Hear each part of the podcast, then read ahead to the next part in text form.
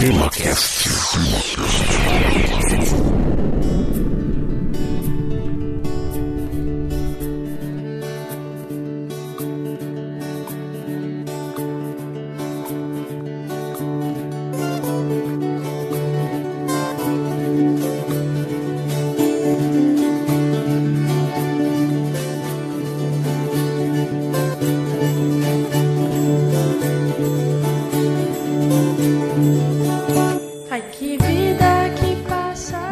Meus amigos, está começando mais um TemaCast. Aqui é Francisco Seixas e continuarão comigo para a segunda parte deste assunto o meu amigo Igor Alcântara. Olá, ouvintes, e eu já vou aqui já fazendo um disclaimer explicando que da primeira parte para essa, a minha garganta foi embora, então é, não estranha a minha voz diferente não. Tá ok. E também está aqui, continua conosco, né, o nosso amigo aqui, o Jorge Virgílio. Olá, ouvintes, e como diria o Almirante Barroso, eu espero que todos cumpram com seu dever. Exatamente, esse aqui é o TemaCast número 49 e hoje nós iremos dar prosseguimento ao cast 48, né, abrangendo a segunda fase da Guerra do Paraguai que continua com início da ofensiva brasileira seguindo até o seu dramático desfecho e as consequências que a guerra teve para as relações sul-americanas. Nós vamos para o cast agora, mas você já sabe que neste caso pode ser que na sequência tenha o bloco de e-mails, comentários, recadinhos, mas não é garantido, tá? Se ficar muito longo, a gente vai deixar para fazer leitura de e-mails e comentários numa outra oportunidade. Então, vamos lá. Na guerra se matam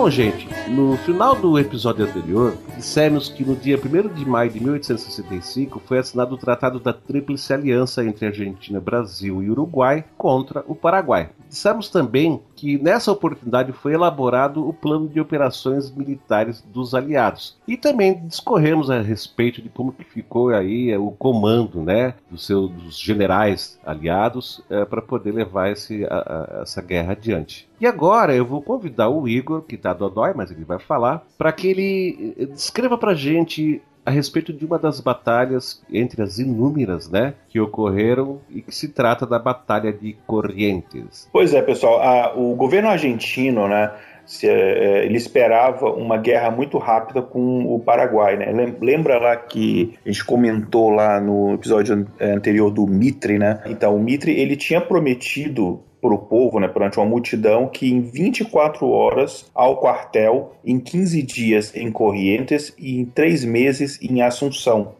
É aquelas promessas, enfim, que no final não se cumprem, né? E, e ele, por não conseguir cumprir essa promessa, né, visto que o exército argentino tinha uma carência muito grande de recursos, né, quer dizer, isso não era um problema só brasileiro, né? É, só para vocês terem uma ideia, o exército argentino tinha só 2.993 soldados na infantaria, 2.858 na cavalaria. E a artilharia contava com 540 homens e os canhões eram obsoletos, foram fabricados é, lá nos fins do século XVIII. Então a gente está falando de é, uma, um exército com dificuldades mesmo para poder manter é, essa guerra. Lembrando que o Paraguai é, ele tinha um exército, como a gente viu, né, para a época e para a região, é, bem preparado, assim, comparado com é, o restante da América do Sul. Também não tinha corpos de engenharia e havia também muita rivalidade entre os oficiais. E aí, para engrossar o efetivo né, do exército argentino, parecido com o que aconteceu com o exército brasileiro, foi alistado contra a vontade, é bom enfatizar isso, pessoas que haviam sido condenados pela justiça e homens né, endividados. É, por exemplo, haviam os voluntários de Córdoba, que foram enviados para o combate atados uns aos outros por correntes para que eles não fugissem. Olha só que absurdo. Como é que você vai conseguir lutar dessa forma, né? É, é verdade. Em La Rioja, e mais uma vez perdoe meu espanhol, os homens se esconderam nas serras para não se alistarem, enquanto que os voluntários de Salta se rebelaram ao chegar em Rosário, dando vivas ao Paraguai, gritando que não queriam lutar em união com os portenhos. Lembrando os portenhos é como se referiam às pessoas ali da capital, né, de Buenos Aires. Lembrando mais uma vez que havia né, aquele conflito entre as províncias, né, e a capital, né, é, Buenos Aires. Então, tanto em Buenos Aires quanto no interior, né, os membros da Guarda Nacional realizaram sorteios para definir aqueles que iriam para a guerra com o Paraguai. Só que os mais ricos, também parecido com o que aconteceu no Brasil, poder, eles podiam contratar um personeiro, né, que era um substituto para representar aquela pessoa na guerra. Né? Assim é fácil. Um avatar, né? É, assim até eu vou para a guerra, né? E aí, em 10 de maio, né, as tropas do coronel paraguaio Estigarribia invadiram Misiones com sucesso, né? E o, o Mitre, né, que era muito pragmático. Ao invés dele tentar deter o avanço é, rápido do paraguaio nas fronteiras da Argentina, ele planejou mover as tropas para a vila de Concórdia, né, devido à posição central dessa vila em relação a Entre Rios, Corrientes, ao Rio Grande do Sul e ao Uruguai também. Então, para o Mitre era também importante manter o Uruguai sobre constante vigilância, né, porque, enfim, a gente lembra lá que o Uruguai tinha uma aliança aí com o Paraguai e ele considerava que uma vez que os paraguaios conseguissem avançar pelo Uruguai, poderia haver ali uma sublevação em favor do Lopes. Né? A primeira divisão do exército argentino, que saiu de Buenos Aires sob o comando de Palneiro, aportou em Bela Vista, às margens do rio Paraná, no dia 4 de maio de 1865, onde se reuniram com a terceira divisão da esquadra brasileira. E aí, simbolizando uma aliança entre os antigos rivais, né, Brasil e Argentina, os transportes argentinos hasteavam a bandeira brasileira nos mastros, enquanto as pelonaves imperiais brasileiras hasteavam o pavilhão argentino. Uma cena que eh, na época era impensável, hoje também é impensável. Né? Logo que, que desembarcou, né, o general Pauneiro recebeu um comunicado do general Cáceres que as forças paraguaias de Robles estavam recuando. E essa notícia levou o Pauneiro a decidir tentar reaver Corrientes. Só que a notícia acabou se revelando falsa, né? não era bem aquilo, porque na realidade as tropas de Robles continuavam avançando. E aí, sem recursos para o enfrentamento direto da coluna de Robles, que descia ali pela margem do Rio Paraná, Pauneiro decidiu transportar as forças argentinas de navio sob a escolta da esquadra brasileira até Corrientes. Pode ficar um pouco confuso aí, mas se o ouvinte continuar com a gente aqui, vocês vão entender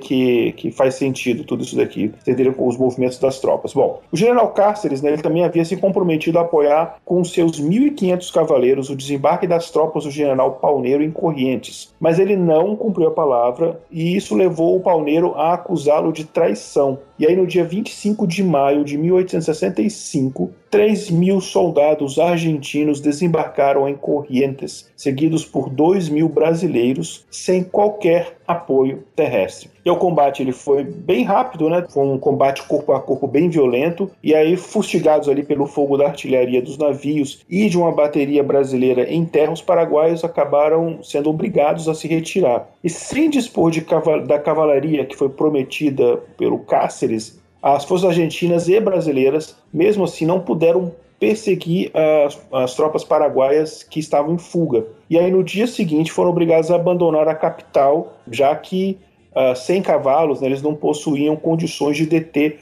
os reforços que o Lopes havia enviado desde o Maitá. Então, no final, mesmo é, avançando, eles tiveram que recuar. Contudo, né, o ataque a Correntes acabou é, sendo uma vitória para Pauneiro. Né? Ao ser avisado da invasão de Corrientes, o general Robles é, ordenou que os seus homens recuassem numa marcha forçada para Corrientes, pondo ali fim ao avanço paraguaio em direção ao sul. E isso deu tempo ao Mitre de mobilizar recursos para enfrentar os, os, os paraguaios. É, Robles acabou deposto do comando por Lopes e foi condenado por traição, né, por causa desse, desse recuo. Enquanto isso, Urquiza é, enfrentava a deserção de seus cavaleiros. Em 8 de novembro de 1865, no episódio conhecido como a Sublevação de Toledo, milhares de cavalarianos é, sobre o comando é, de Urquiza desertaram. Os cavalarianos enterrianos, eles aparentemente estavam cada vez mais insatisfeitos de serem obrigados a cooperar com seus antigos rivais lá da capital, né, de Buenos Aires, e também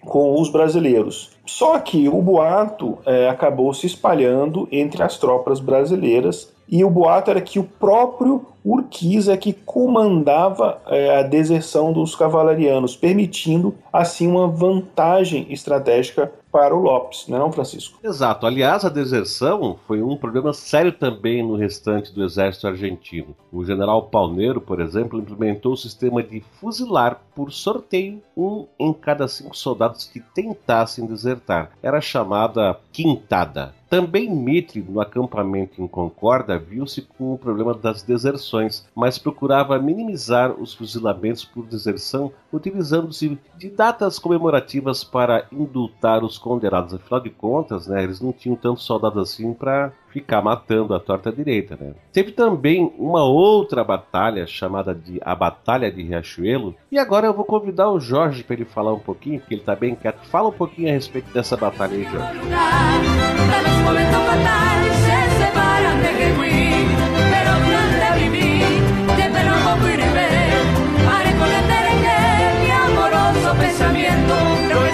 Então, Francisco, como eu acho que a gente chegou a comentar isso no primeiro episódio, né? As comunicações, tanto para os paraguaios né, quanto para os argentinos e para os brasileiros, eram todas feitas através dos rios da Bacia do Prata. Porque naquela região é uma região pantanosa, essa região da, da América do Sul, então não existem estradas, não existiam naquela época estradas que ligassem as cidades. Então o controle desses rios determinava também o controle das comunicações e da cadeia de suprimentos. A gente viu que com a invasão paraguaia, é, Cuiabá e outras cidades mato-grossenses é, começaram a passar fome justamente porque não conseguiam receber suprimentos das outras províncias brasileiras. Portanto, a primeira providência da Marinha Imperial logo após o início da guerra, foi organizar forças navais para ocupar a entrada desses rios, né, de modo a cortar as comunicações paraguaias e restabelecer a cadeia de suprimentos brasileiros. Entre os muitos erros estratégicos do, né, do, do, Lopes, que a gente vai ver ao longo do, dos episódios, um deles foi conduzir a guerra desde Assunção. A gente já tinha comentado anteriormente que isso minou um pouco o apoio popular que ele tinha entre rios e correntes, né, porque as pessoas esperavam que que ele fosse lá, né, pessoalmente.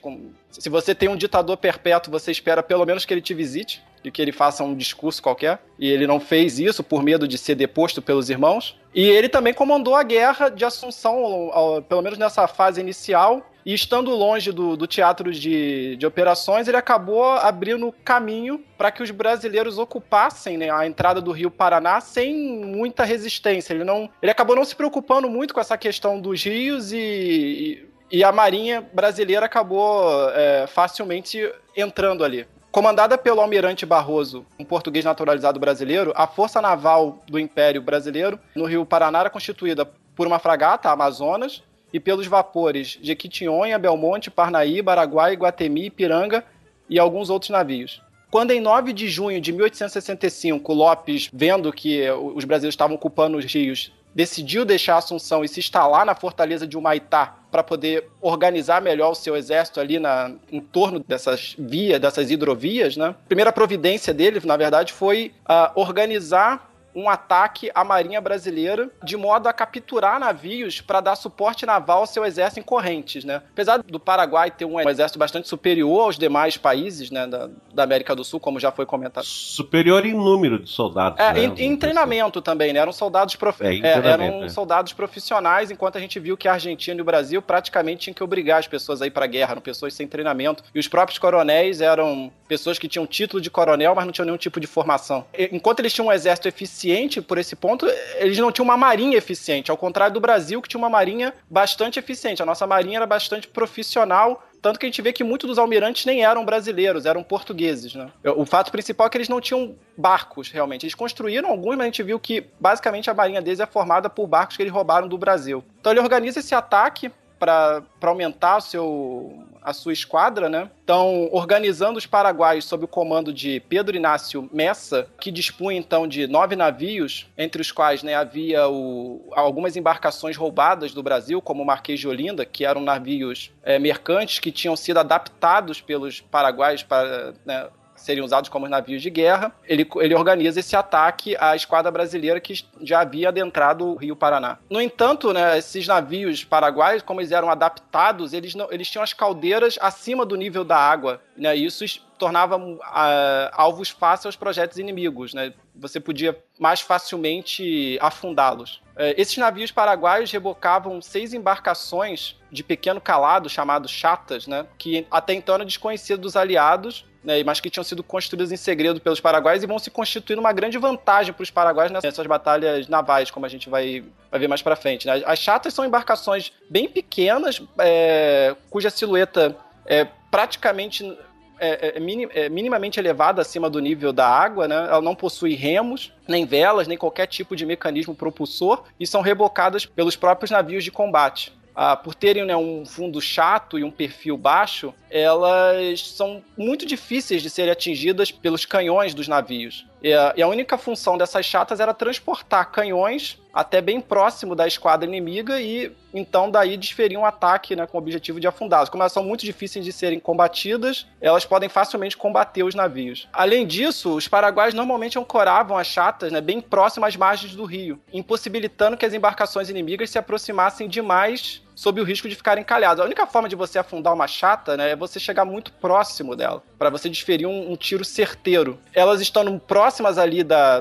das margens do rio Paraná, se o navio se aproximasse muito dela para dar esse tiro certeiro e corria o risco de ficar encalhado. Sim, porque essas chatas eram praticamente, comparada com os outros é, outras embarcações, eram praticamente umas lâminas, é, né? Era, era... Como ela não tinha um perfil alto, era difícil de acertar. E como elas não tinham um calado grande, né? Ou seja, não, a, a, parte de baixo não, não, entrava muito na água, elas podiam se aproximar das margens que são mais rasas. Né? Exatamente. Né? E os navios, não. Eles tinham que ficar mais à distância. E a distância tirava na chata que não acertava porque ela é muito fina. Exatamente. Era quase como se você tivesse canhões flutuantes, né? Vamos dizer assim. Exatamente. Que eram exatamente. muito difíceis de serem alvejados. Uh, então, na noite do dia 10 pro, pro 11 de junho, né? A Batalha de Riachuelo vai ocorrer no 11 de junho. A, a esquadra paraguaia desceu o rio Paraná, sob o, né, protegidos pela escuridão, uh, procurando surpreender os navios brasileiros que deveriam ser atacados ao amanhecer. Lembrando que a, a, né, a, esquadra brasileira é muito superior à Paraguai, então eles contavam com o elemento surpresa. E também havia outro fato, né? O objetivo dos paraguaios, como eu disse, não era realmente destruir a esquadra imperial, mas capturá-la. Porque como o Lopes pretendia, o grande objetivo do Lopes era expandir né, o Paraguai até o mar, então quanto mais navios ele capturasse, maior seria o seu poder naval e futuramente mais fácil seria ele manter esses territórios que ele eventualmente viria a ocupar. E também a, os navios, né? Porque ele ia destruir uma coisa que ele preferia capturar, né? Esses navios é, do que É porque, digamos né? assim, mesmo que ele chegasse no litoral com seu exército terrestre, se ele não tivesse navio, ele não conseguiria manter aquele território e nem teria utilidade para ele, né? Até ele construir os navios para defender o litoral que ele ocupou, alguém já teria tirado ele de lá. Então era muito importante a captura dos navios. Bom, a estratégia do Lopes era que os seus navios chegassem onde estavam fundeadas, né, as belas naves imperiais, e se colocasse cada um ao lado de uma embarcação brasileira. Pega de surpresa, a tripulação brasileira não teria tempo de organizar a defesa e seria facilmente derrotada pelos paraguaios. Entretanto, visto que Lopes organizou esse ataque meio às pressas, né, visto a confusão que tinha acontecido em Corrente, ele chegou em Humaitá e no dia seguinte já organizou essa, a, esse ataque, a, a, falta de planejamento acabou atrapalhando a expedição. Né? Você organizar uma expedição desse porte do dia para noite não é, não, é, não é o recomendável. Né? Na improvisação dos, dos preparativos, por exemplo, os paraguaios acabaram esquecendo de embarcar material indispensável indispensável para a abordagem dos navios, como ganchos, escadas e outras coisas. E também tiveram algumas avarias nas hélices dos navios paraguaios, como o Vapor Iberá, o que atrasou né, a esquadra paraguaia, é, anulando um pouco o fator surpresa. Eles acabaram saindo tarde demais e chegando já quando o dia né, já, tava, já tinha amanhecido mais do que eles gostariam. Não estava tão escuro quanto eles gostariam. O que tirou um pouco o, o fator, fator, surpresa. surpresa né? a, essa própria partida do Maitá né, ela foi retardada em grande parte porque o Lopes estava bastante eufórico né, com as vitórias que ele tinha tido. Até então, a gente está vendo que a marcha paraguaia ela tem sido, em grande parte, vitoriosa. Né? Então, ele bebeu demais, ficou celebrando, comemorando a, a vitória paraguaia já por antecipação, e isso acabou retardando a, a saída né, do, dos navios paraguaios. E isso acabou causando um problema depois pro, pro Messa. Né? Os navios paraguaios acabaram abordando a esquadra brasileira às nove da manhã. Né?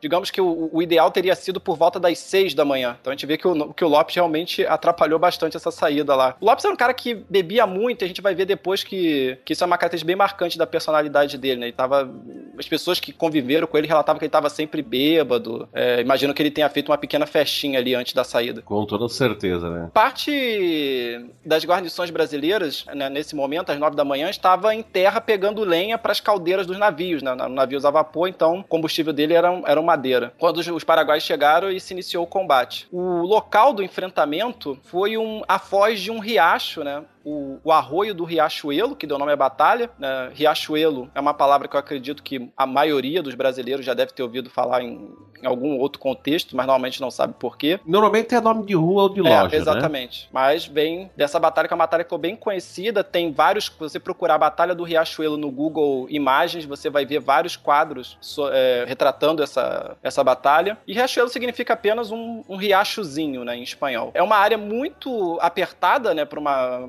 qualquer tipo de confronto naval, uma área de 6 quilômetros de tensão por 2 de largura. Então você imaginar que um combate naval envolve você manobrar os seus navios, apontar os seus canhões, você fazer isso numa região tão estreita, né, é bastante complicado. Para qualquer tipo de batalha naval em Rio é complicado, muito mais complicado do que seria no oceano, por exemplo. E havia uma complicação a- né, adicional, porque essa região do Paraguai é uma região de que eles chamam de chaco ou chaco em espanhol. E o chaco, na verdade, é um tipo de pantanal, né? Uma- é um bioma muito parecido com o pantanal. Na verdade, a partir do chaco se forma o pantanal. A gente vai subir no chaco e lá no Mato Grosso você vai ter o pantanal. Então, só ah, o lado esquerdo desse do Rio Paraná, que eram terras mais elevadas, podia ser navegado pelas bielоnaves brasileiras, né? Do lado direito, era você tinha uma região muito rasa e pantanosa, que se você passasse os seus navios próximos, você poderia ficar encalhado. Então, os paraguaios, que conheciam muito bem o território, sabendo disso, colocaram do lado esquerdo, né, 30 canhões, é, é, essas barrancas que tinham do lado esquerdo são chamadas de Santa Catalina, então sobre a Santa Catalina eles colocaram uma artilharia ali, preparada já para né, para combater os navios, e mais à frente, né, dois quilômetros abaixo do rio, você tem pequenos bolsões de terra, como se fossem pequenas ilhas dentro do, do rio, uma delas conhecida como Ricon de la Granha, e nessas ilhazinhas ele colocou 3 mil soldados, já para servir de apoio à abordagem dos navios brasileiros. Bom, enfim, com a chegada dos paraguaios, o Barroso dá o, dá o sinal de que o Brasil espera que cada um cumpra com seu dever, né? Aquelas frases né, de,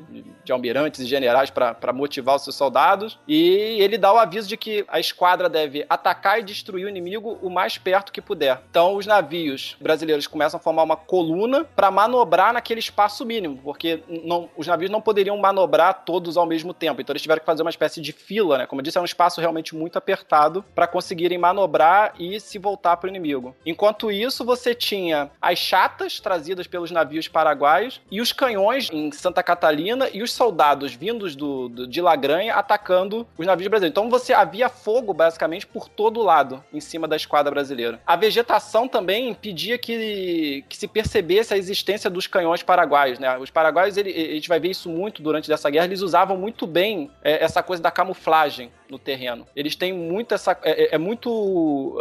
a- a- as técnicas de guerra paraguaias são muito próximas da guerra moderna. Lembra muitas coisas, até me lembrou um pouco a guerra do Vietnã, assim, a- o modo como eles usam né, o próprio terreno para se camuflarem, para fazerem é, ataques surpresa. É, mas é, é aquela coisa, né? O, quem conhece o, o terreno onde vai se dar uma batalha, foi o caso lá no Vietnã, né? Os nativos do Vietnã conheciam todos aqueles, aqueles buracos, aquelas as entranhas ali, e os americanos que estavam lá não conheciam nada. Então, os nativos já têm uma vantagem. E no caso, os paraguaios conheciam a região e os aliados não. Então, eles exploravam bastante essa vantagem, vamos dizer assim, né? Sim, com certeza. Mas também eu digo que a- a- eles já eram modernos no, no sentido de que eles não seguiam aquela ética antiga, europeia, de você ter uma batalha onde o seu exército se apresenta de forma formal, vamos dizer assim. Você... Eles usavam muito esse elemento surpresa, né? Hoje em dia você não espera um exército inimigo vir até você para você combatê-lo. Você vai sempre pelo é, tentar atacar o cara, vamos dizer assim, a traição. E eles já tinham um pouco essa visão. Exato. Bom, logo no início da batalha, né, o, o vapor Jequitinhonha recebeu várias avarias e acabou encalhando num desses bancos de areias, né, que tinha ali no, no Rio Paraná, após ter sido né, atingido duramente pelas baterias em Santa Catalina. O Belmonte acabou seguindo sozinho, né, para frente e ele teve que se encalhar de propósito para evitar ser afundado pelos danos que sofreu. A, a canhoeira Parnaíba tentou né, rebocar o Jequitinhonha, mas o, o leme do navio não, não resistiu né, ao peso e acabou se partindo, o que permitiu que três navios paraguaios é, a cercassem. E aí começou uma luta violenta no convés do Parnaíba. Os paraguaios chegaram a tomar o controle da, da embarcação, né, já estavam até mesmo arriando a bandeira imperial brasileira.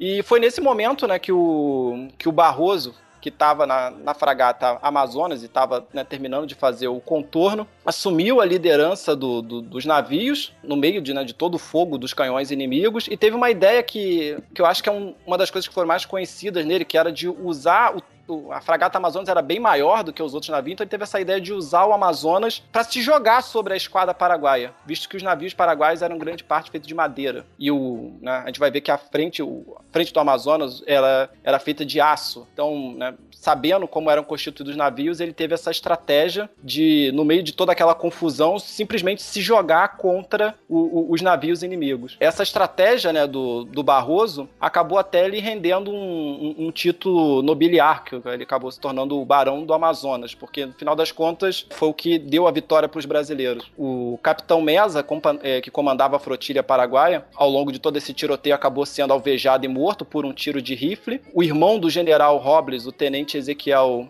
Robles assumiu a liderança, ele estava no comando do, do Marquês de Olinda, mas como ele era né, um oficial início de carreira, inexperiente, também estava bastante bêbado, provavelmente já tinha vindo bêbado lá da festinha do Lopes, ele corria pelo convés gritando ordens sem sentidos, e quando o Amazonas se arremeteu contra o Marquês de Olinda, ele acabou tendo seu braço despedaçado, né, e o barco foi afundado parcialmente e ficou encalhado no banco de areia. Bom, mais tarde os brasileiros mandaram uma lancha até o local para remover os sobreviventes e os levaram como prisioneiros. O Robles, né, apesar de ter perdido o braço nesse ataque do Amazonas contra a frota paraguaia, ele teve o braço amputado, mas como ele dizia que ele preferia morrer a ser prisioneiro de guerra, ele arrancou os curativos que os enfermeiros brasileiros tinham feito nele e morreu depois de um pouco tempo depois de hemorragia. É, bom, provavelmente ele sabia que o conhecendo né, a índole do Lopes, ele sabia que mesmo que ele retornasse, ele acabaria sendo fuzilado, alguma coisa assim. Ele, ia ser, é, ele só adiantou um pouquinho que já ia acontecer. Exatamente.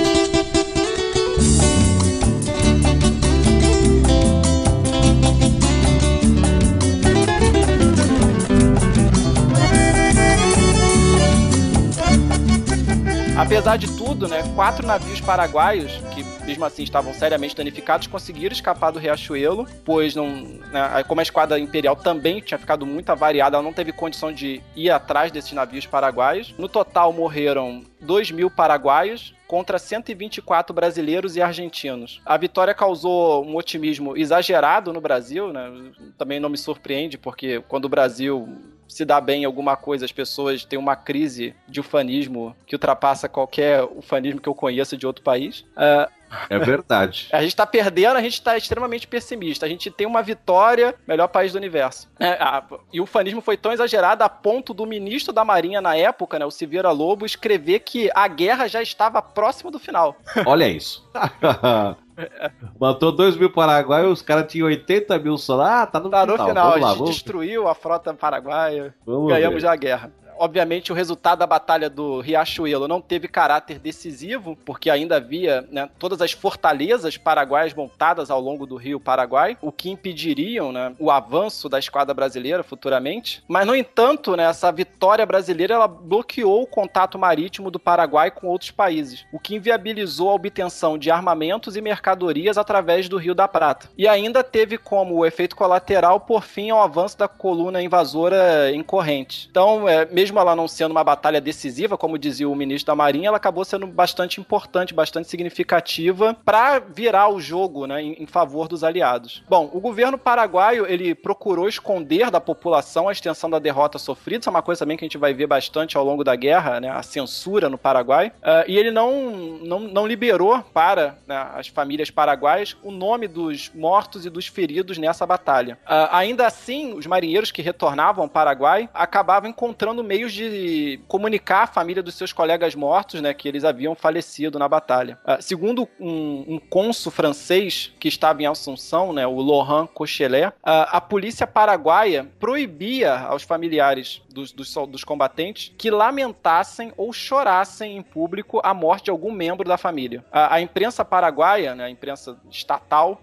defendia que as mulheres paraguaias eram verdadeiras espartanas, né, fazer essa comparação do, do paraguaio como se fosse um espartano sul-americano, que entregavam né, os seus filhos à defesa da pátria sem derramar lágrimas. Não podia, né, também fazer o quê, né? É, havia essa, né, essa criação desse mito. Né? E para evitar né, que a realidade desmentisse o mito, a, a polícia, inclusive, obrigava as mulheres paraguaias, mesmo em luto, que comparecessem aos bailes promovidos pelo governo para celebrar o êxito dos paraguaios nessa, nessa guerra. Né? Bom, mas olha só, os subordinados de Lopes, aliás, eles tinham pavor de serem punidos por não alcançarem os objetivos para os quais eles, eles tinham sido designados e eram responsáveis, né? E devido a esse medo da punição, eles acabavam minimizando ou então omitiam em seus informes ao ditador paraguaio os reveses sofridos em diferentes momentos da guerra. Robles, por exemplo, não comunicou a ocorrência de deserções em para não causar desgosto ao ditador, quer dizer, muito preocupado, né, para o ditador não ter um desgosto. Na verdade, ele não queria era levar um, um tiro, né?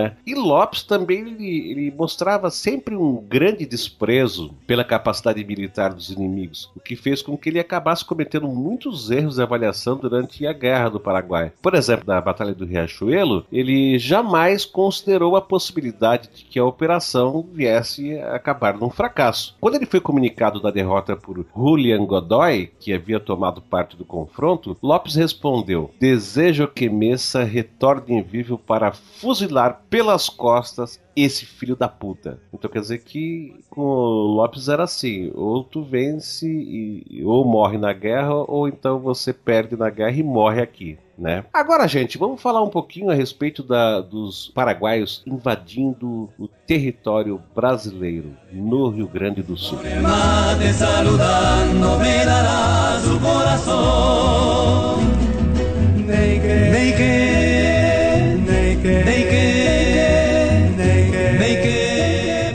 Simultaneamente ao ataque naval em Riachuelo, a força de 10 mil paraguaios, comandada por Estigarribia, atravessou a província argentina de Misiones. Alcançando o rio Uruguai, a força se dividiu em duas colunas e rumaram para o sul, marchando em ambas as margens do rio. Em São Borja, na fronteira do Rio Grande do Sul, logo se soube que a marcha paraguaia, saindo de Encarnação, preparava uma invasão. O general honorário Davi Canabarro, veterano da Guerra dos Farrapos e comandante militar da fronteira com Missiones, convocou 2.300 guardas nacionais, número esse que jamais ultrapassou 2000. A defesa do Rio Grande do Sul previa dois setores distintos: o da fronteira na região de Missiones, sob o comando do general Davi Canabarro, e o da fronteira sul, comandada pelo coronel Francisco Pedro de Abreu, o tal Barão de Jacuí. comando geral coube ao general português naturalizado brasileiro João Frederico Caldwell, que era ajudante-geral do Exército enviado do Rio de Janeiro em dezembro de 1864 para a inspeção do Rio Grande do Sul e nomeado no ano ano seguinte comandante militar interino da província. Em 10 de junho de 1865, os invasores atravessaram o rio vindos de São Tomé utilizando-se de canoas trazidas em carretas e desembarcaram em São Borja, onde haviam infiltrado espiões. Rapidamente, os paraguaios venceram os guardas nacionais existentes na margem do rio Uruguai. Enquanto isso, os habitantes da vila, apavorados, buscavam mais era escapulir, fugir. Mesmo auxiliados por 850 homens do 1 Batalhão de Voluntários da Pátria, as forças brasileiras, inferiorizadas em número de homens e armas, começaram a fugir assim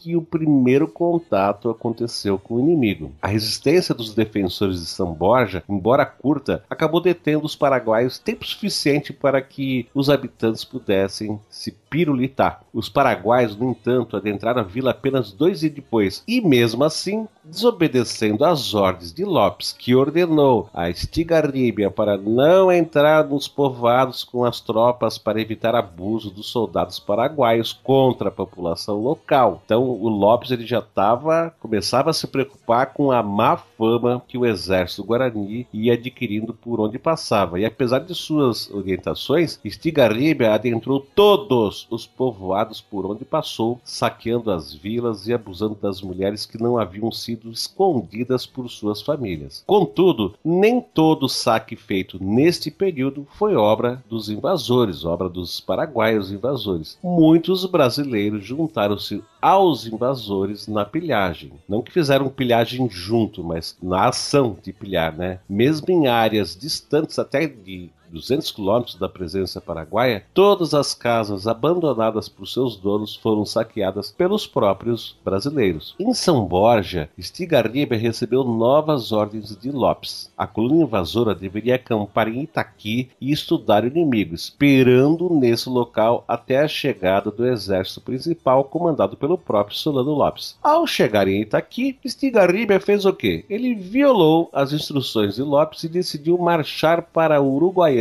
onde pretendia realizar o quê? Novos saques. Quer dizer, o cara era meio bandido, né? Quando a coluna paraguaia passava pelo rio Ibicuí, o general Caldwell ordenou a Canabarro que atacasse os paraguaios. Presta atenção nesse Canabarro, tá? O que, que Canabarro fez? Ele não executou a ordem, argumentando que estava esperando reforços. Quando a coluna paraguaia chegou ao caudoloso rio Toropasso, mais uma vez Caldwell ordenou a Canabarro que investisse contra os paraguaios, tendo Canabarro mais uma vez ser recusado e dessa vez ela alegou que, mesmo que vencesse os paraguaios, não poderia impedi-los de fugir de volta para o Paraguai. Apesar do título de general, Canabarro era inábil militarmente, fato que já havia sido evidenciado nos eventos da Guerra dos Farrapos, e mais de uma vez fora acusado de ser um covarde. A Uruguaiana tinha cerca de 6 mil habitantes em 1865 e, por ordem de Canabarro, fora preparada para resistir a um cerco não era totalmente fortificada, mas dispunha de paredes de tijolos e de tábuas, bem como vários fossos. Canabarro havia dado sua palavra de honra aos habitantes de que os paraguaios não entrariam em Uruguaiana. E como consequência, o que, que o povo fez? Uma grande quantidade de víveres havia sido armazenado nessa vila previamente, de modo a permitir que a população resistisse a um sítio prolongado. A ideia de resistir em Uruguaiana após ter perdido a chance de confrontar os paraguaios em terreno com vantagem defensiva era completamente absurda, principalmente visto que a localidade tinha apenas 200 guardas nacionais e, claro, com 200 guardas é... resistir é difícil. Quando viu que os soldados paraguaios se aproximavam, o que, que a população fez, gente? A população entrou em pânico e, de novo, se pirulitou de imediato em meio, evidentemente, de uma grande confusão. Caldwell ainda tentou retardar o avanço paraguaio sobre o Guaiana atacando Stigarribia no passo do Imbá. Mas, mais uma vez, Canabarro argumentou que o ataque seria uma imprudência, apesar de as forças brasileiras na região, auxiliadas pelas tropas do coronel Bento Martins, alcançarem 7 mil homens. Canabarro se recusou a participar da ação e, a contragosto, ele forneceu quatro de seus oito canhões para a empreitada, mas ele não forneceu nem artilheiros e muito menos munição. Stigarribia acabou vencendo as forças de Caldwell e Bento Martins, adentrando Uruguaiana. Os soldados capturados durante a tomada da vila foram levados pelos soldados paraguaios às vistas da tropa brasileira estacionada numa campina não muito distante e foram degolados. Os invasores encontraram Uruguaiana vazia, mas acabaram morrendo, pois a população havia envenenado a comida antes de fugir. Ou seja, então uma pequena população acabou fazendo muito mais por Uruguaiana do que Canabarro, né? Porque eles pelo menos envenenaram a comida e matou os invasores. É? Enquanto isso, os envolvidos na defesa do Rio Grande do Sul buscavam transferir uns para os outros a responsabilidade por tamanha inépcia militar que permitiu aos paraguaios chegarem com facilidade até a Uruguaiana. Osório, que nesse momento encontrava-se com suas tropas em Concórdia, na Argentina, alegou que não prestou auxílio a Canabarro por considerar que a coluna paraguaia estava vencida a princípio. O próprio presidente do Rio Grande do Sul, o tal de João Marcelino de Souza Gonzaga, alegava que não havia enviado reforços a Canabarro pelo fato do mesmo ter lhe garantido que os paraguaios seriam facilmente derrotados. As atuações dos generais Canabarro e Caldwell, caracterizadas pela falta de espírito combativo, constituíram motivo de fortes críticas ao Rio Grande do Sul, tanto no Rio de Janeiro quanto em Buenos Aires. Os defensores de Canabarro afirmavam que ele havia sido prudente, mas a opinião geral é de que ele havia sido mesmo um grande frouxo. Aliás, essa era a fama dele, né? Covarde e frouxo. O fato é que a falta de um comando único em que uma pessoa ocupasse simultaneamente a presidência e o comando militar do Rio Grande do Sul dificultou sua defesa. O governo imperial suspendeu o general Canabarro do Comando Superior da Guarda Nacional para submetê-lo à investigação num conselho de guerra. Entretanto, Canabarro mais uma vez amarelou e veio a falecer em 1867 e ninguém foi responsabilizado pela débil resistência rio-grandense. Para Joaquim Nabuco, o despreparo gaúcho para a guerra estava relacionado com as disputas internas das diversas facções políticas que governavam a província. Os partidos acusavam-se mutuamente de falta de moralidade. Isso me soa tão familiar, né? Mudou muita coisa hoje em dia, né? Pois é, é bom a gente citar essas coisas num cast que fala de, de guerra lá em 1800 e bolinha, É, essa é a né? importância de estudar a história, né? Porque eu tô cansado de ver o Brasil repetindo a mesma história. A gente tem que sair, ir pra outro lugar. Exato, mas olha só, quando uma das facções chegava ao poder, todo o quadro político e militar da província era alterado por uma clientela ávida de dinheiro que só pensava em enriquecer à custa do tesouro. Inclusive, esse fato mereceu a menção de um informante paraguaio. Paraguai, o, o Paraguai tinha um informante que ficava em Passo de los Libres, que relatou como enorme a corrupção no Rio Grande do Sul e o motivo pelo qual, em dezembro de 1864, ainda não haviam sido comprados os cavalos para as poucas forças brasileiras existentes da província. Aliás, esse fato é bem conhecido, né? O, o- o Império mandava, o governo imperial mandava dinheiro para comprar cavalo, comprar, enfim, fardamento, não sei o que, e não compravam nada, né? Não comprava,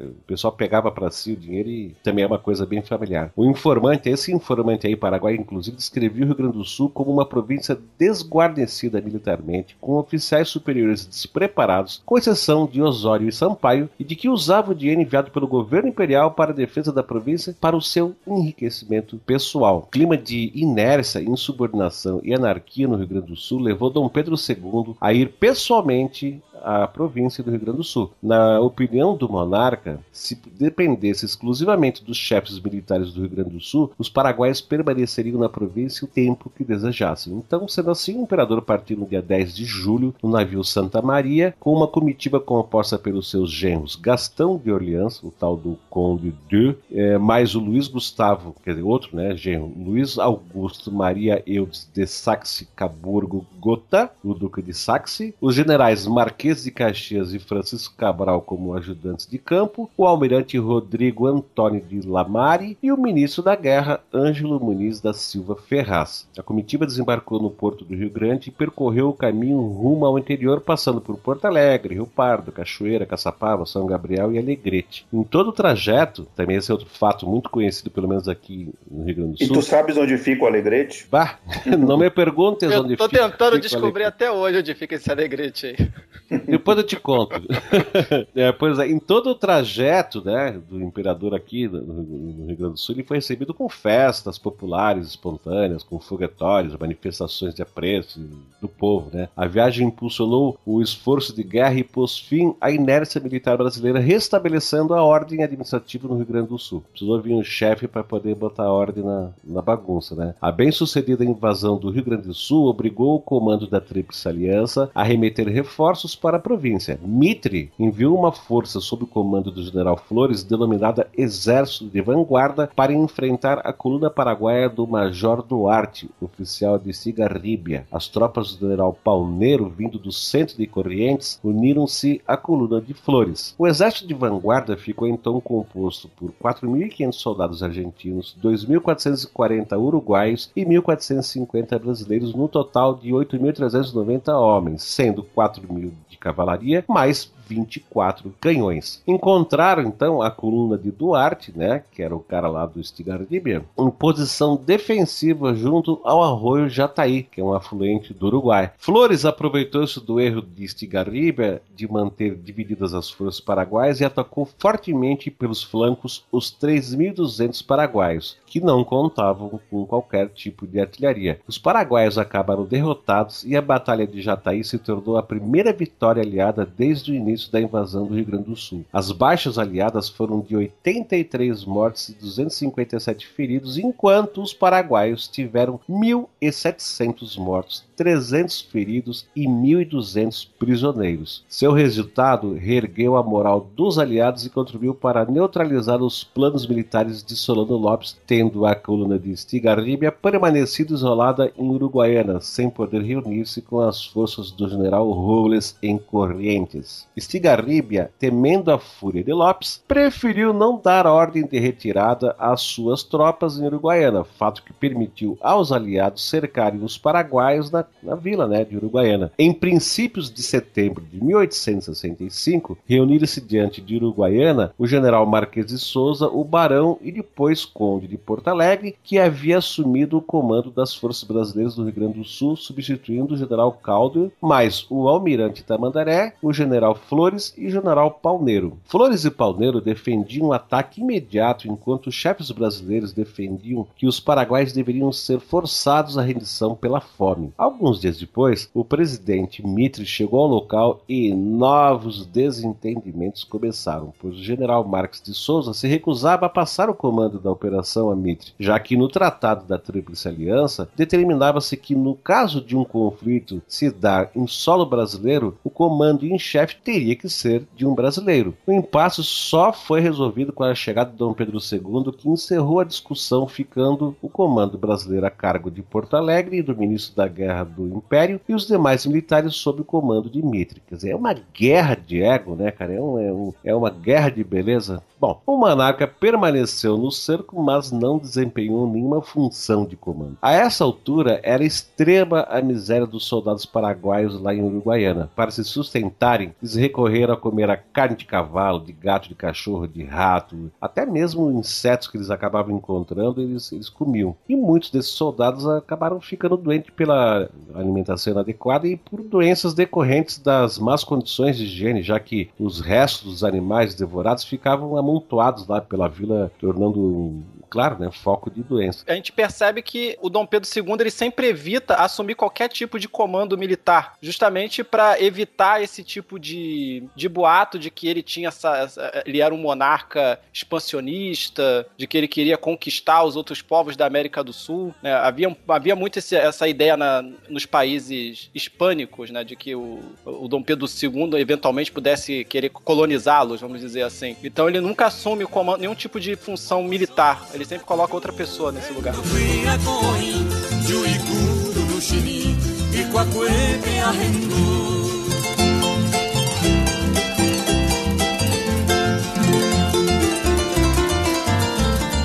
As forças aliadas se encontravam também, né, como os paraguaios, em péssimas condições, né, mal alimentadas, exaustas, sem roupa e, e com barracas eh, não apropriadas para se proteger do, do, inverno, que é bem rigoroso aqui no sul. A maior parte dos soldados tinha experiência militar, mas os 6.350 homens da cavalaria eram inúteis contra uma posição fortificada, de modo que os cavalarianos deixaram seus cavalos e acabaram improvisando uma infantaria. Olha só, um fato curioso é de que os cerco de Uruguaiana participou também uma companhia exclusivamente de negros, inclusive os oficiais, que eram os tais de zuavos baianos. Era uma companhia muito admirada pelo Conde Deu, mas dissolvida meses depois por Osório, porque ele os considerava assim um mau exemplo. Olha só que coisa linda, né? Antes de deflagrar um ataque definitivo, o general Marques de Souza fez novo apelo de rendição a Estigarribia, terminando a nota com a saudação Deus guarde Vossa Senhoria. Tratamento que era inclusive sempre presente nas trocas de notas entre aliados e, e os paraguaios durante o conflito. Então, cercado e em estado deplorável, Estigarribia aceitou a rendição sob três condições. Primeiro, seus homens receberiam tratamento prescrito aos prisioneiros de guerra guerra. Outro, os oficiais paraguaios sairiam de Uruguaiana com suas armas e bagagem e iriam residir onde desejassem, desde que não fosse no Paraguai, porque eles não eram loucos, né?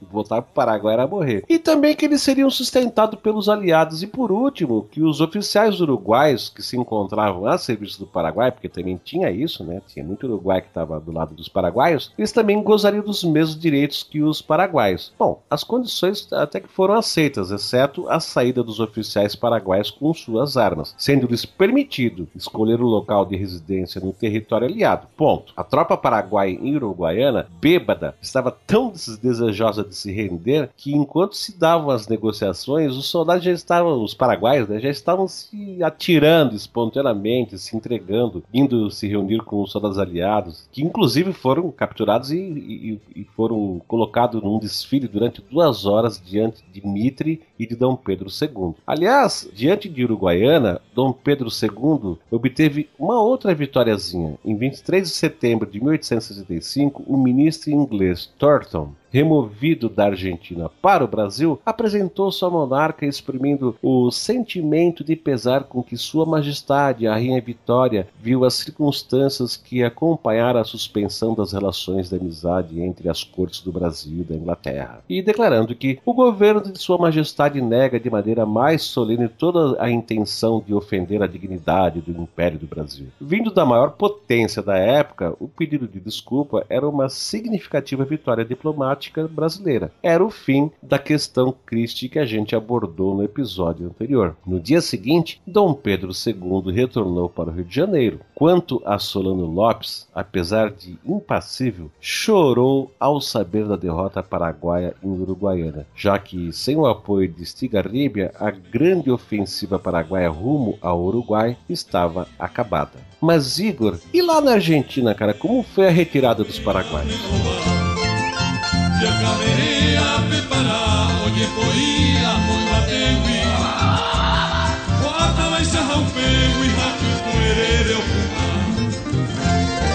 Olha, com a rendição dos paraguaios no Rio Grande do Sul, os aliados dispunham de duas forças, uma em Uruguaiana e outra em Concórdia. Aí, em 19 de setembro de 1866, as tropas aliadas partiram em direção a Mercedes, onde se reuniram com as forças vindas de Concórdia para então lançarem um ataque definitivo contra os paraguaios em Corrientes. As tropas, no entanto, né, elas marcharam lentamente devido ao grande número de mulheres e crianças que acompanhavam. Né? Segundo, inclusive, alguns relatos, o número de mulheres que seguiam as tropas chegava algumas vezes a ultrapassar o número de soldados, para vocês terem uma ideia. É, o brasileiro Rodrigues da Silva, que também fazia parte do grupo, lembra que no Passo da Pátria havia mulheres de, é, que entre aspas, vida alegre, né, que nos pontos mais perigosos da frente de combate socorriam os feridos, rasgavam as roupas para fazerem ataduras e permaneciam junto deles até o final da luta. E um outro combatente né, também cita que uma certa Florisbella, que acompanhava o 29º Corpo de Voluntários da Pátria, participou ativamente dos combates, pegando a carabina dos soldados que caíam feridos. Das mulheres brasileiras que estiveram na guerra, apenas Ana Justina Ferreira Neri foi devidamente lembrada. Né? Ela era viúva do capitão de fragata Antônio Neri e ela seguiu para o Paraguai com os três filhos combatentes e acompanhou em 1865 o 40 Batalhão de Voluntários da Pátria, comandado pelo seu irmão Joaquim Maurício Ferreira. E aí, durante a guerra, Ana residiu em Corrientes, Humaitá e Assunção. Ela tratou de doentes nos hospitais e até converteu a sua própria casa em um hospital. Mais tarde, inclusive, o governo imperial concedeu a ela uma pensão e a medalha de prata por serviços prestados ao império. Ela acabou depois sendo, inclusive, apelidada pela tropa de a mãe dos brasileiros. Interessante, né? É bem interessante. Uma mulher guerreira, né? Sim, literalmente. Em virtude das precárias condições né, de higiene, como a gente já falou algumas vezes, o calor que era sufocante, as constantes chuvas é, morriam diariamente nos acampamentos, por volta aí de 60 até 100 soldados que eram vitimados principalmente pelo sarampo, pelo tifo, pela disenteria. E aí, enfim, a gente pode lembrar de outros episódios que a gente fez aí abordando essa época do século XIX e é, lembrar que essas doenças eram doenças sérias que matavam muitas, muitas pessoas. Né? Também eles encontravam dificuldades em avançar pela região, que era pouco povoada e era pobre em, em vias de comunicação, né? que eles precisavam percorrer ali até chegar a Mercedes. E aí, com a derrota no Rio Grande do Sul, ali, a derrota decisiva e o bloqueio do Rio Paraná pela esquadra imperial, o Lopes não teve outra alternativa além de ordenar o general Reskin retornasse ao Paraguai com as suas tropas. E a passagem dos paraguaios pelo Passo da Pátria não foi fácil, né? Mesmo sem serem incomodados pela esquadra brasileira, uma grande parte dos soldados morreu na marcha de volta para casa. As campanhas do Uruguai e de Corrientes redundaram em um desastre estratégico e político para o Paraguai. É, a maior parte das tropas bem treinadas estavam perdidas e as que chegavam vinham desmoralizadas e bem doentes. Bom, os paraguaios até aqui haviam sido vencidos no território brasileiro e no território argentino, mas faltava adentrar o território paraguaio, não é mesmo, Jorge? E esse foi o verdadeiro desafio dos aliados, né? Com a retirada paraguaia do solo argentino, os aliados assumiam então a posição ofensiva, né? O que tornava a campanha muito mais perigosa, visto que, como nós já dissemos anteriormente, não se, não se havia mapas do Paraguai. O território paraguaio era, era um ponto escuro no mapa, completamente desconhecido para todos os países aliados. Desde o desembarque no Passo da Pátria até a ocupação dos aliados de Humaitá, a 20 quilômetros rio acima, a guerra constituiu-se basicamente numa guerra de posições, travada nos limites da confluência dos rios Paraná e Paraguai, que era a linha de defesa construída por Lopes. Essa era uma realidade nova para a época, ah, pois até então, né, o que se conhecia conhecia uh, na Europa ou ali mesmo na região do Rio da Prata eram guerras rápidas, de movimento, com uso predominante de cavalaria e artilharia. A, a Guerra Civil Norte-Americana, que, né, que foi entre 1860 e 1865, iniciou essa mudança na forma de guerrear. É, pois além dela ser longa, ela exigiu a mobilização de vastos recursos de toda a sociedade civil, tornando-se a primeira guerra total da história, que era um novo conceito introduzido graças às novas tecnologias de, de armamento, né, mesmo de transporte. Aliás, para o pessoal que está nos ouvindo aí, não ouviu ainda, tá lá o nosso episódio que a gente fez a respeito da Guerra Civil Americana. Não deixe de escutar se você ainda não escutou. Exatamente, eu gostei bastante desse episódio, inclusive. A, a Guerra do Paraguai foi, portanto, a segunda guerra total das Américas e do mundo. É, mas visto que a Guerra do Paraguai começou em 65 e a Guerra Civil Norte-Americana acabou em 65, né, não havia chefes militares preparados para esse novo tipo de conflito. A experiência norte-americana não serviu de referência para os brasileiros nem para os paraguaios, porque não se tinha escrito ainda uma literatura sobre isso. Né, esse fato ele fica evidenciado pelo menosprezo que muitos generais, né, tanto do lado aliado quanto do lado paraguaio, demonstravam pela, pela formação militar que tinham o, o corpo de engenheiros, né, que eles consideravam combativo. Né, eles viam, ah, esses oficiais que ficam aí fazendo conta, rabiscando no papel, isso, isso isso não era um soldado para eles. Entretanto, numa guerra travada em, em grande parte em, em, terreno pantanoso, cortado por rios e riachos, em combates travados é, basicamente em trincheiras, o corpo de engenheiros acabou se mostrando uma peça é, fundamental para a vitória dos aliados. Né? O, o, Brasil, é, desde a vinda do Dom João VI, contava com um batalhão de engenheiros, tendo sido a Real Academia de Artilharia, Fortificação e Desenho no Rio de Janeiro, a primeira escola de engenharia das Américas e a terceira do mundo. Né? Essa escola acabou depois se tornando o que hoje é o Instituto Militar de Engenharia. Né? Ela é, antecedeu o Instituto Militar de, Engenharia, mas era uma, uma novidade na época, porque como as guerras eram rápidas, você não tinha muito essa necessidade de manter uma cadeia de suprimentos, de fazer uma logística logística melhor da, da, da, guerra. E numa guerra de 5, 6 anos de duração, isso é essencial para a vitória, né? Não adianta você ter muita tropa se você não tiver como alimentar essa tropa e como transportar a comida para regiões muito longínquas e de difícil acesso. É verdade. Bom, em fins de 1865, a mortandade paraguaia já contava com 52 mil homens. Segundo Thompson, em território argentino, morreram 8.500 paraguaios, aos quais se devem adicionar os 12 mil homens da coluna de Estigarribia, e quase 30 mil morreram devido às doenças, principalmente a diarreia.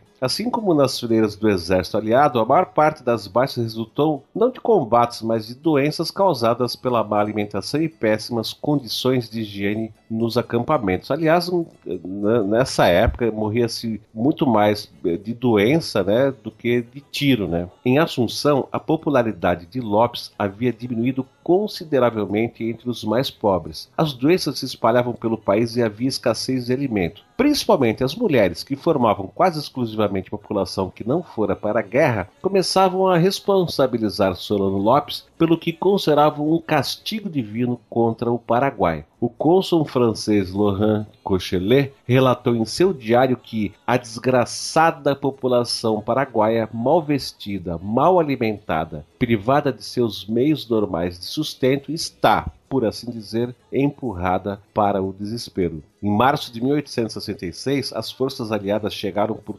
lados opostos à primeira posição paraguaia, o Forte de Itapiru, nas margens do rio Paraná. Uma construção antiga, tendo por base rochas e como proteção um muro de terra revestido de tijolos parcialmente desmoronado, dispondo de cinco canhões. Mais ao norte, na margem esquerda do rio Paraguai, encontravam-se sucessivamente as fortificações de Curuzu, Curupaiti e o Maitá, que dominavam o rio com numerosa artilharia. Entre o Maitá e Assunção havia ainda duas outras posições fortificadas, uma à direita do rio Paraguai, Timbó e outra à esquerda, Tarri. A sequência de posições fortificadas, tendo como epicentro Maitá, protegia a capital paraguaia contra uma ação fluvial inimiga, enquanto por terra a maior defesa era a própria natureza, um labirinto de riachos, charcos, pântanos e lagoas infestados de cobras, aranhas e insetos peçonhentos. Durante os três meses seguintes, os aliados permaneceram acampados treinando os recrutas e resistindo às incursões paraguaias, que tentavam minar as tropas aliadas através de guerrilha. Os paraguaios constantemente atravessavam o Paraná, né, o rio Paraná, em canoas e buscavam algum troféu no acampamento aliado, geralmente é, cabeça de soldados abatidos, né, cabeça de soldados aliados abatidos. Um sargento paraguaio negro,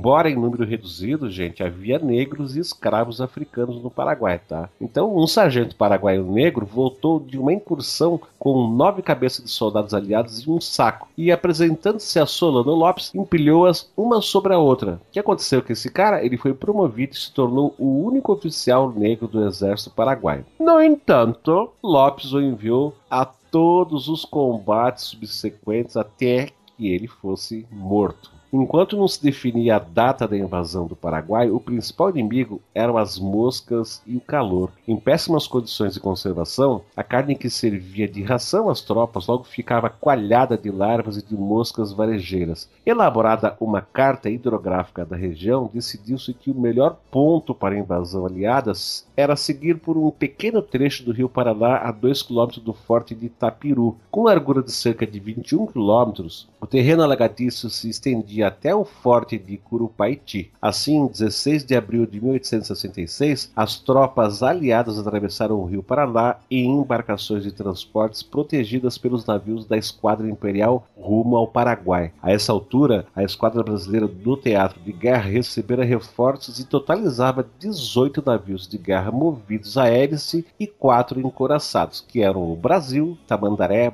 Barroso e Bahia, encomendados por Dom Pedro II com o empréstimo dos bancos britânicos, que agora financiavam também os aliados na guerra. Né? Por isso que o pessoal, muita gente defende que a Inglaterra fomentou essa guerra, né? Porque ela, ela financiou tanto um lado quanto o outro. Particularmente, né? Das coisas que eu li, das coisas que a gente falou aqui, eu não vejo como a Inglaterra começou a guerra, mas eu acho que ela viu um grande negócio na guerra e decidiu investir. Com toda certeza, é que nem os Estados Unidos, cara.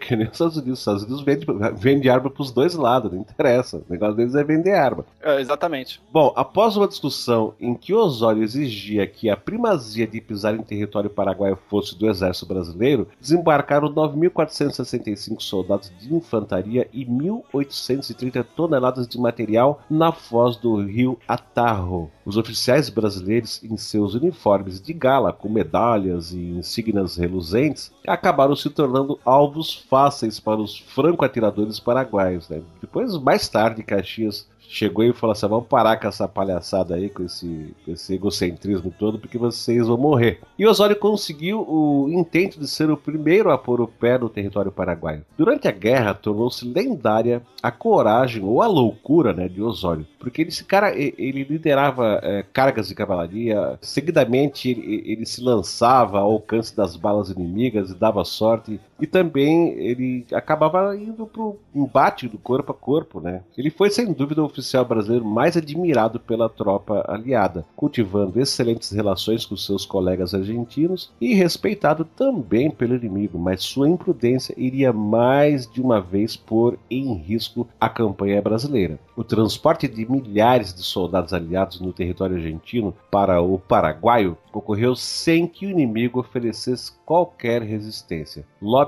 havia diluído seus homens em pontos de onde pudessem cobrir possíveis locais de desembarque, o que acabou inviabilizando a defesa paraguaia. As tropas brasileiras desembarcadas abaixo de Itapiru surpreendem cerca de 2 mil paraguaios que acabaram recuando diante da superioridade numérica brasileira, o que consolidou a cabeça de ponte aliada, composta por 17 mil homens que garantiram a travessia do restante do exército aliado. Diante da impossibilidade de conter o avanço dos aliados, Lopes ordenou o abandono do acampamento de Passo da Pátria e a destruição da ponte em Itapiru. Os paraguaios recuaram para a posição mais segura, fora do alcance dos canhões da esquadra e melhores condições de defesa, no braço setentrional do Esteiro Belhaco, onde se entrincheiraram. Gente, quem não sabe o que é um esteiro, esteiro eram regiões alagadas com alguns caminhos e em meio à vegetação, né, chamado de passos. Esses caminhos eram chamados de passos. Ao contrário do pântano, esses esteiros eles possuem água clara e potável. Neles crescem juncos de até 3 metros de altura cerrados de tal forma que é impossível atravessar ou mesmo arrancar, porque não dá para atravessar porque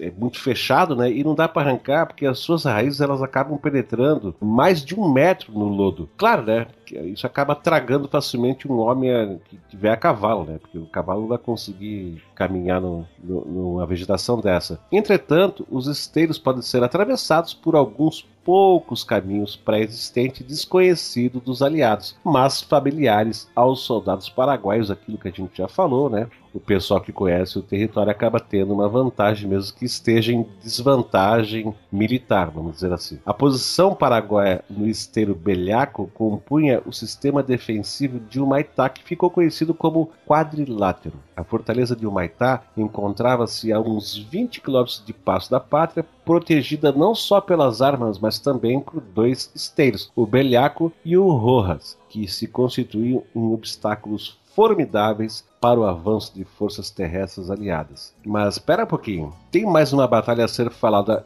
e eu vou pedir para o Igor Alcântara falar sobre ela. É a Batalha de Tuiuti.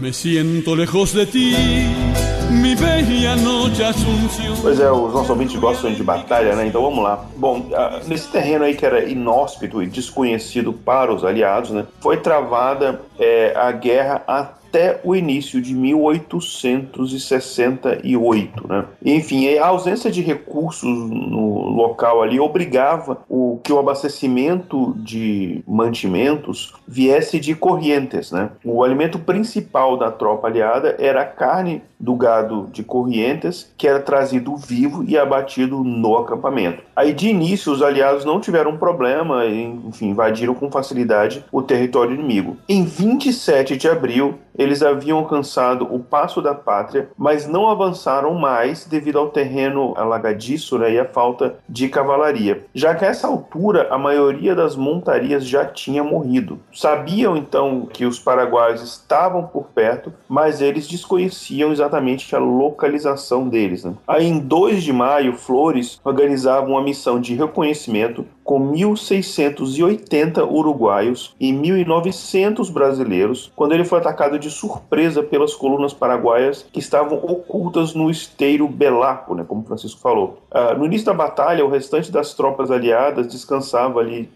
de boa, né? Imaginando que o barulho dos tiros ao longe era produzido pela tropa de reconhecimento de Flores, né? Só quando os paraguaios entraram mais profundamente ali no acampamento é que o pessoal se, se ligou ali do ataque que estava acontecendo. Eles foram socorridos pelas forças de retaguarda, tendo à frente o general Osório, e eles conseguiram rechaçar o ataque que teve como baixas de 2.300 a 2.500 paraguaios e cerca de 1.551 aliados, sendo 1.102 brasileiros. Terminada então essa batalha do esteio Esteiro Belarco, o campo então tornou-se um amontoado de cadáveres. Imagina só a cena horrível, né? Tudo ali mutilado, né? Tendo Lopes nada conseguido com o ataque além de perder uma tropa inteira. É, os aliados permaneceram sem avançar até o dia 20 de maio, quando, após um rápido combate com uma tropa paraguaia entrincheirada, eles estabeleceram um acampamento em Tuiuti. Nesse mesmo dia, o Batalhão de Engenharia Brasileiro começou a construir as instalações de uma grande bateria de artilharia que bloqueava a estrada que ligava o Passo da Pátria ao Maitá. Era o começo da guerra de posições que se estenderia pelos dois anos seguintes, com os aliados ficando imobilizados em Tuiuti e emboscados pelos paraguaios e buscando uma alternativa para alcançar o Maitá em meio ao matagal e aos pântanos, né? Conforme a gente já falou algumas vezes aqui. Uh, o terreno de Tuiuti era arenoso e ele erguia-se no meio de uma região cercada cercada de terrenos inundados, né, pantanoso. A parte seca em que estava o acampamento aliado era um espaço ali pequeno de 4 km de comprimento por 2,4 de largura. E durante o dia 23, a infantaria e a cavalaria aliados fizeram pequenas incursões de reconhecimento à esquerda e à direita das posições paraguaias, e isso levou Lopes a elaborar um plano de ataque.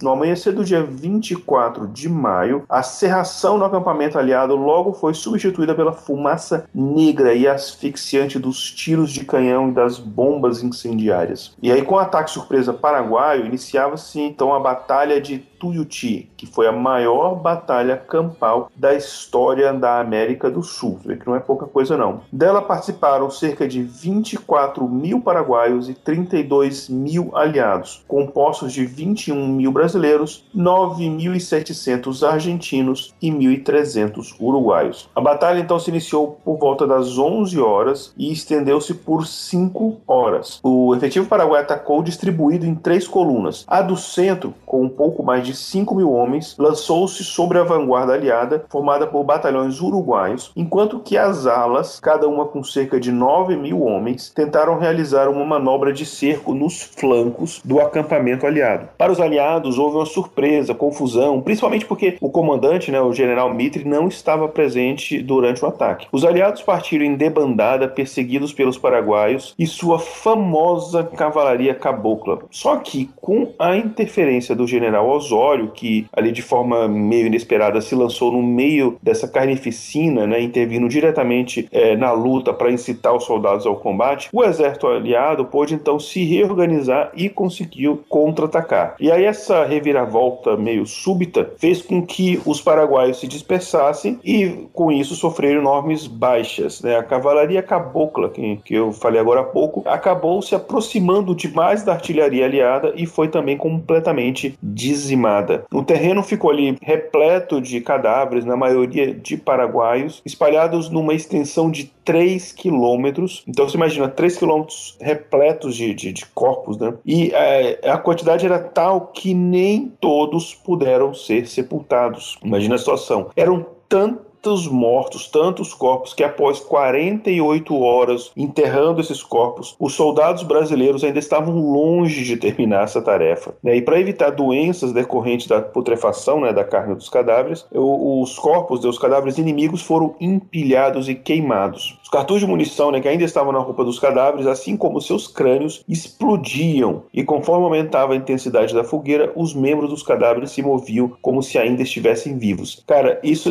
isso cena de filme de terror. Cara, é olha, se você fizer uma boa visualização, a coisa é, é muito punk. É, eu acho é. importante esses detalhes, né? Porque às vezes as pessoas falam assim: ah, a guerra durou cinco anos e as pessoas pensam que o pior da guerra é você, sei lá, correr o risco de levar um tiro. Mas o pior da guerra são, são esses detalhes, né? São esses horrores que você vê que isso vai minando o seu psicológico com o tempo. Exatamente. É, eu só um parênteses aqui, né? Eu tenho, por exemplo, meu avô paterno que, que lutou né, na Segunda Guerra e amigos dele, né? E, enfim, e é impossível, segundo palavras dele, você voltar à mesma pessoa. Eu acredito que não dá. Por isso que o pessoal que voltou da guerra do Vietnã voltou tudo meio xarope, né? É, eu tenho um tio avô também que foi pracinha e ele também ficou meio perturbado durante o restante da vida dele. Mas vamos lá, toca adiante, Igor. Vamos lá, então. Enfim, a falta de estrutura médica, né, para atender o- esses milhares de feridos, né? Imagina a quantidade de mortos e também de feridos, né? Então, a, a- a falta de estrutura médica, tanto no Maitá, né, do lado paraguaio, quanto em Corrientes, do lado ah, aliado, acabou eh, vitimando tantos combatentes quanto a própria batalha de Tuiuti. né? Do lado paraguaio, 6 mil pessoas morreram no campo de batalha, enquanto outros 6 mil morreram em decorrência dos ferimentos. Do lado aliado, mil morreram no campo de batalha, dos quais quase 800 eram brasileiros, quer dizer, a, maioria, né? E desses né, que seguiam o, o general Osório, e outros 2 mil morreram no hospital de campanha, quer dizer, no caso é, dos aliados, morreu mais gente, né, o dobro de pessoas, depois da batalha em si. E a batalha de Tuiuti representou o fim do exército paraguaio profissional, que daí em diante passaria a contar praticamente com combatentes recrutados entre a população civil. É, Lopes ocultou o desastre da batalha de Tuiuti da população paraguaia, noticiando que a Armada Guarani havia conseguido uma esplendorosa vitória. Né? Naquela época, sem, Nossa. Sem internet, com controle da informação, era mais fácil. Né? Ah, muito esplendorosa. É, é. o, o Paraguai me lembra muito a Coreia do Norte hoje, né? Muito. é, Exa eu ia falar isso bem antes, É, bem, há, bem há quase meia hora eu resolvi não falar, Mas é, mas bem, já que tu é, mas é citou- bem parecido com o que a gente vê na Coreia do Norte, esse controle da informação, a população vivendo numa história que só existe pra eles, né? Exato, mas vamos lá. E só adicionar mais um outro comentário aqui, não me delongando, me lembra também um pouco da Alemanha nazista, que quando eles começaram a, a perder a guerra, principalmente no, no, no, no fronte do Oriente ali, contra os russos, né, as notícias eram, eram alteradas né, para a população não ficar sabendo né, daquilo dali. Mas, enfim, voltando aqui, então essa, essa versão né, que ele contou de uma derrota aliada alcançou inclusive Entre Rios, onde a maioria da população desejava que o Paraguai vencesse. E a população comemorou sem nenhum pudor né, a vitória paraguaia. Nas semanas seguintes, as operações militares contra os inimigos ficaram paralisadas. As duas partes eh, que estavam em guerra né, aproveitaram para aumentar e consolidar algumas obras ali de fortificação. A inércia na, na frente de batalha permitiu então a Solano Lopes reorganizar o seu exército. né. De Assunção e do interior do país começavam ali a fluir novos recrutas, né? Velhos e adolescentes, a partir dos 12 anos de idade, eram incorporados às fileiras guaranis e escravos foram libertos das instâncias de La Pátria para engrossar as fileiras do exército paraguaio. Um mês depois da Batalha de Tuiuti, Lopes havia conseguido reunir um exército de 20 mil membros. De novo, me lembra muito a Alemanha nazista, né? Que no final da guerra tinha crianças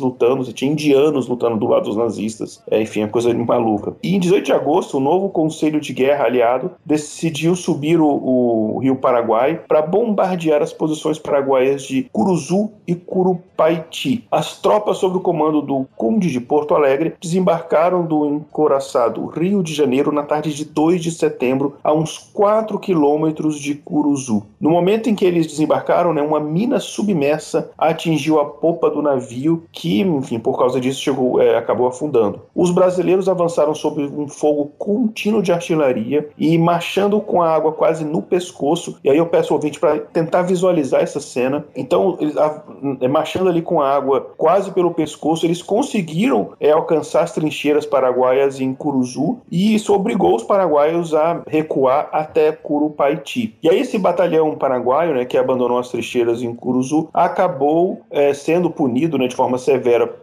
pelo Lopes, né? E os soldados do batalhão, é, por conta disso, né, foram postos em fila e a, e a cada 10, um deles foi fuzilado como exemplo. Entre os oficiais, né, inclusive a gente já falou dessa, dessa estratégia, se não me engano, do lado argentino, né, de, de fuzilar é, desertores, né? Enfim, e entre os oficiais, o Lopes organizou um sorteio de palhas. Os que retirassem as palhas mais curtas seriam fuzilados, enquanto os demais seriam rebaixados a soldados rasos. Você vê que o, o desespero começou já a tomar conta, né? Exatamente, olha só, e agora como a gente chegou em Curupaiti, né, o próximo de Curupaiti, eu vou pedir para que o Jorge descreva pra gente aí uma coisa que ficou conhecida como o desastre do Curupaiti.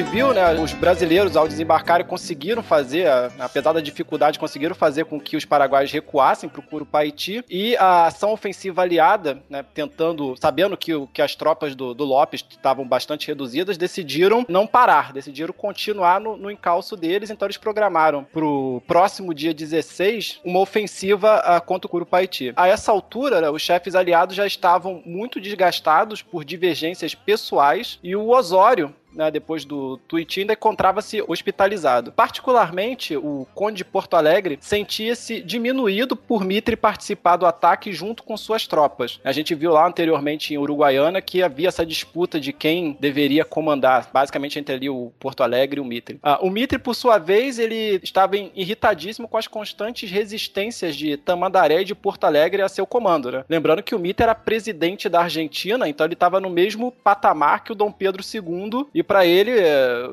esses outros dois eram é, subordinados. Mas aí o que estava prevalecendo era, era a rivalidade é, brasileira Mas eram pessoas de, vamos dizer assim, de nível hierárquico inferior, né? Falando com um chefe de Estado. Antes de os aliados atacarem o Curupaiti, o Lopes solicitou um encontro ao general Mitre, que se realizou em 12 de setembro de 1866, né? Lembrando que o ataque ao Curupaiti vai acontecer no dia 16. Esse encontro entre Mitre e o Lopes ocorreu em Itaiti Corá. O general brasileiro Polidoro, né, que estava junto com o Mitre, ele, ele recusou a participar desse encontro em obediência a uma decisão do governo imperial de não negociar com os paraguaios sob nenhuma hipótese, né? Não, não negociar com os paraguaios enquanto o Lopes não renunciasse. E o general Flores, que era o presidente do, do Uruguai, ele chegou aí à conferência, mas logo no início ele teve um atrito verbal com, com o Lopes, que logo de cara já foi acusando Flores de ser o culpado pela guerra, né, ao permitir que os paraguaios invadissem o território uruguaio. Lembrando que a guerra começou, o motivo alegado pelo Lopes era que os Brasil tinha invadido o Uruguai. Então ele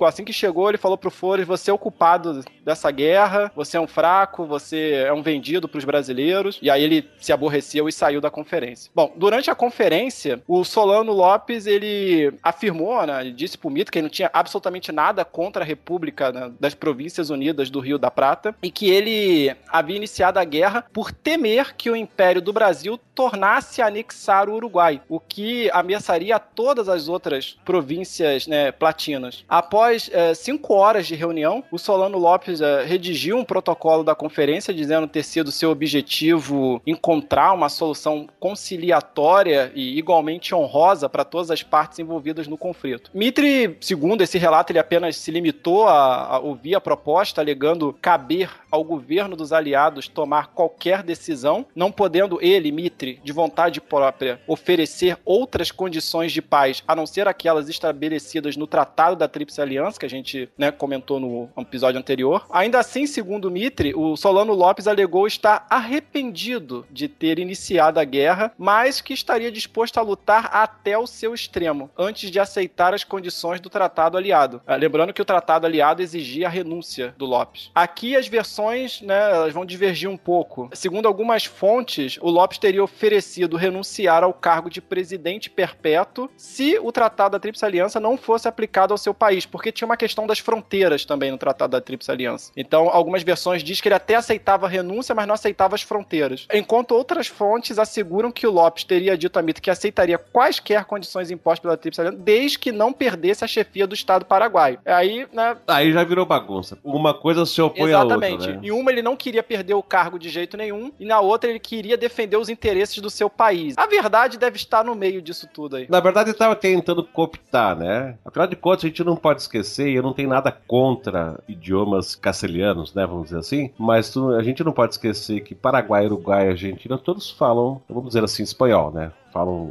um idioma castelhano. E pra mim isso me soa mais como uma tentativa de Lopes de cooptar, né? Tanto o. o- bom, o, o- o Flores do Uruguai ele já meio que cagou na cabeça do cara e já perdeu a parceria. Mas o Mitre, que parece que era um cara mais de ouvido que de, de falar, ele tentou assim, pô, né? Imagino que se fosse isso. Pô, vamos nos entender aqui, o que, que é esse império brasileiro aí, de português e tal? Eu, eu fico imaginando, eu, eu me dou o direito de fazer essa viagem mental, É, sabe? mas você não tá errado, não, Francisco, porque justamente a rivalidade maior no continente era essa rivalidade entre é, hispânicos e lusitanos, né? Que virou a rivalidade entre brasileiros e argentinos. Que, lembrando que os argentinos tinham essa vontade de unificar todos os países de língua espanhola, né, não conseguiram, mas eram, inicialmente eles tinham essa vontade. Então ele estava tentando trazer um pouco essa rivalidade, falando: ah, o, Bra- o Brasil é o nosso inimigo natural, Exato, é, tu falou a palavra que eu não encontrei. Exato, chamar o mito falar assim, pô, cara, cai na real, né, cara? Tu tá brigando do lado errado, né? O Brasil é o inimigo natural. Exatamente. Tá, mas segue adiante, Bom, cara. seja segue como adiante. for, né, como o Mitre não aceitou as condições do Lopes, ah, o ditador paraguaio ensaiou como último recurso pedir a Mitre que se retirasse da guerra, pois acreditava que o Paraguai poderia vencer o Brasil com facilidade se lutasse sozinho. Que é mais ou menos a mesma coisa, né? Se você não quer se juntar a mim, então sai fora que eu dou conta lá. Mas só que nessas alturas, cara, o cara tava blefando, né? Vamos combinar, né? Até porque aquele exército poderoso do Paraguai já tinha acabado, é, né? exatamente. Ele tinha um exército de criança e de velhos nessas É, alturas. e sem qualquer treinamento, né? E- Exato, é. O Mitre também, ele igualmente recusou, né, dizendo que toda e qualquer negociação com o Paraguai só poderia ocorrer depois da deposição do Lopes, visto que os aliados faziam guerra ao governo do Lopes e não ao povo paraguaio. Bom, e o Lopes ficou, né, obviamente, irritado, retrucou que o Império do Brasil se engrandecia ao passo que a República Argentina se debilitava e que só aceitaria as condições impostas pelos aliados quando ele, Lopes, estivesse morto em suas últimas trincheiras.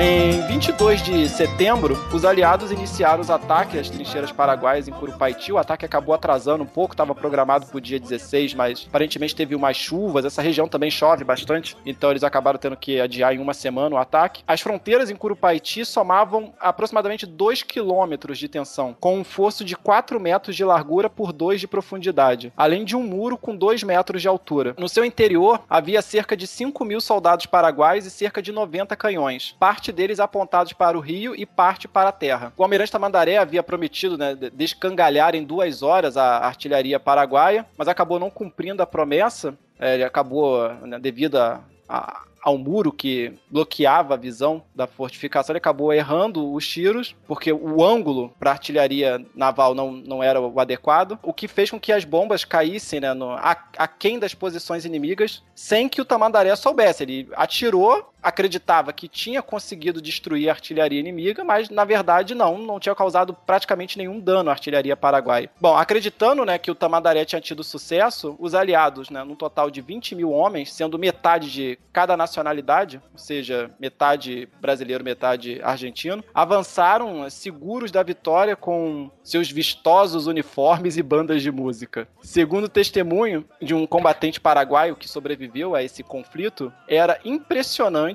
ver né, os aliados avançar com muita galardia, como se fossem para uma festa ou um desfile militar. Olha isso. A situação se complicou ainda mais, pois as constantes chuvas haviam amolecido o terreno barroso, fazendo com que os aliados avançassem lentamente sob o fogo pesado da artilharia paraguaia. Né, pessoal, imagina um terreno é, extremamente lameado, você escorregando ali.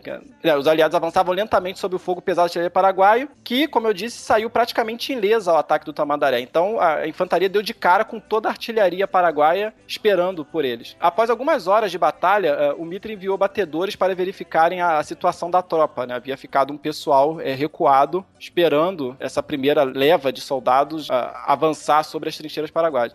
Vendo que a tropa lutava entusiasmada e que haviam atravessado o primeiro fosso, uh, os batedores anunciaram a Mitre que os combatentes haviam conseguido invadir a trincheira paraguaia. O pessoal não entende, o pessoal que estava mais atrás não entendeu muito bem o que estava acontecendo, que estava todo mundo cantando. Não entendeu nada. É, todo é, mundo cantando, etc. Mandaré falou que não tinha artilharia. E aí eles falaram: ah, o resto pode vir também, vambora. Vambora que já tá praticamente vencido. Mas, no entanto, né, isso acabou sendo um grande problema porque a trincheira que a tropa aliada ultrapassou inicialmente era apenas uma trincheira auxiliar. Então, as demais colunas que estavam na retaguarda avançaram junto com a coluna de vanguarda e toda essa tropa foi surpreendida pelo fogo violento do inimigo. E pela imensidão de corpos também, né, das fileiras iniciais que haviam sido destruídos pela. Porque quando né, o pessoal das colunas de retaguarda chegaram, os já havia começado a se avolumar corpos no meio do caminho, porque foi aquela fileira inicial foi totalmente destruída pela artilharia. Após lutarem por horas avançando sobre os companheiros caídos, tentando invadir a trincheira principal dos inimigos, a tropa teve que partir em retirada, obrigando o Mitre a ordenar o avanço das tropas reservas. Né? Havia ainda uma terceira tropa, uma tropa reserva que o Mitre teve que utilizar, devido a essa atrapalhada com as duas primeiras tropas. Para motivar as tropas, o Mitre ele se expunha ele próprio ao, ao combate. E nessa batalha ele esteve muito próximo de morrer, porque um dos balaços né, do, dos canhões inimigos lançou um estilhaço muito próximo dele, que chegou a matar o seu cavalo e, né, e o jogou para longe, mas não o matou. Diferentemente de Mitre, Flores, Osórios e, e Caxias, o Lopes ele jamais se expunha à frente de batalha. A presença dos generais e, e de expoentes brasileiros e argentinos, como o filho do vice-presidente argentino Marcos Paz, que acabou morrendo nesse combate, né, provavelmente foi um, o fator motivador que manteve as tropas tropas aliadas avançando contra o inimigo durante quase todo o dia, mesmo frente a um poder bélico muito superior. Então, é,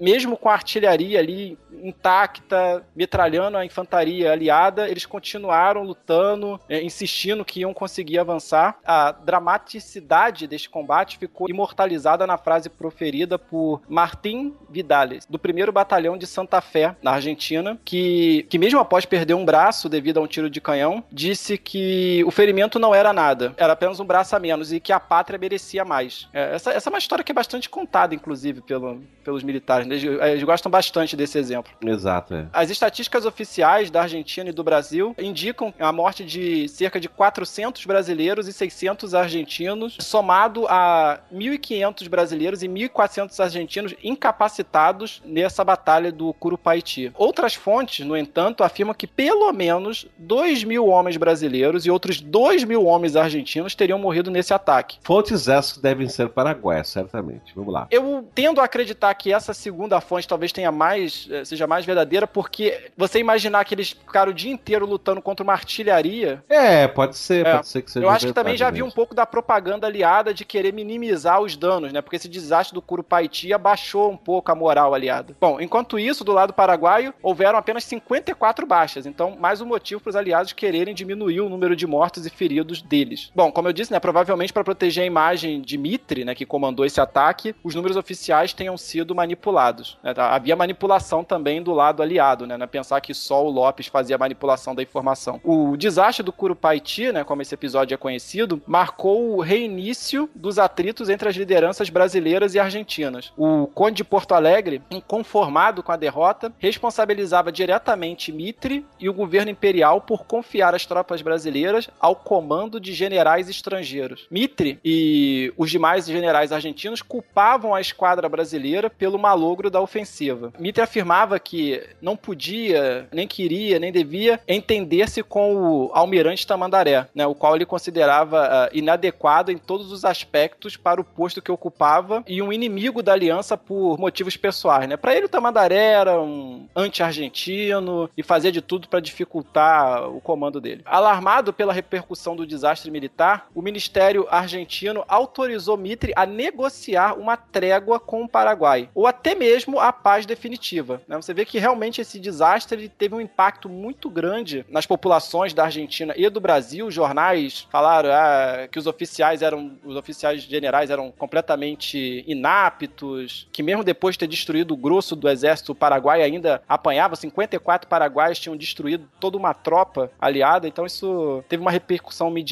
muito intensa sobre isso. O Congresso argentino também autorizou o não cumprimento do Tratado da Tríplice Aliança. É, essa decisão né, do governo argentino acabou também levantando suspeitas no Rio de Janeiro sobre o real conteúdo da conversa de Mitre e Lopes em Iataiti Corá. Lembrando que antes dessa batalha, que foi um completo desastre para os aliados, o Mitre e o Lopes tinham conversado sozinhos, então o pessoal começou a falar: ah, talvez o Mitre. Tem coisa é, tem aí, coisa né? aí. Esse desastre é, foi de propósito. O próprio Dom Pedro chegou a, a escrever que tinha medo da diplomacia do Mitre. Ah, Entretanto, o próprio Mitre né, desfez esse impasse ao escrever uma carta ao governo argentino declarando que ele considerava uma desonra a Argentina não cumprir um acordo internacional. Além disso, Mitre argumentou que a retirada da guerra ia contra os interesses argentinos, visto que, em caso de Argentina sair da Tríplice Aliança, restariam apenas duas alternativas. Ou eles permaneceriam neutros, ou iriam se aliar a Lopes. Em ambos os cenários, no entanto, o protagonismo argentino estaria comprometido, pois estando neutros se mostravam frágeis, incitando províncias rebeldes como Correntes e Entre Rios a rebelar-se contra o governo portenho. E caso apoiassem Lopes e o Brasil vencesse, o Brasil ganharia total controle fluvial da região e provavelmente anexaria o, o- o Paraguai. E caso Lopes vencesse, os argentinos seriam subjugados por ele. Então, para o governo de Buenos Aires era muito problemático essa coisa de apoiar um, um- um que para eles era um rebelde. Né? Lembrando que, que, a Argentina, que o governo de Buenos Aires pretendia unificar todas essa- essas províncias. Né? Então, o Mitre tinha um pouco essa ideia de que sair da Tríplice Aliança enfraqueceria a Argentina de toda forma, porque daria um mau exemplo. Ou seja, eu, peguei, eu tenho um rebelde e agora eu tô apoiando esse rebelde. E esse rebelde agora é o meu chefe. Ficou complicado para a Argentina ainda. Assim, em 1866, apesar da impopularidade da guerra na Argentina e das rebeliões que ocorriam no interior das repúblicas platinas, a Argentina optou pela manutenção da aliança. Com a notícia, vários diplomatas sul-americanos contataram Mitre informando a convicção de seus governos na boa-fé dos aliados. Entre eles, o Peru e a Bolívia fizeram questão de destacar que não tinham qualquer intenção de se aliar com o Lopes. O general Flores, apesar de ter escrito carta reiterando sua lealdade ao Império, acabou se retirando do teatro de guerra e retornou para Montevidéu. Lopes, tranquilizado pela vitória no Curupaiti, aproveitou para lidar com a questão interna dos desertores. Né? Com,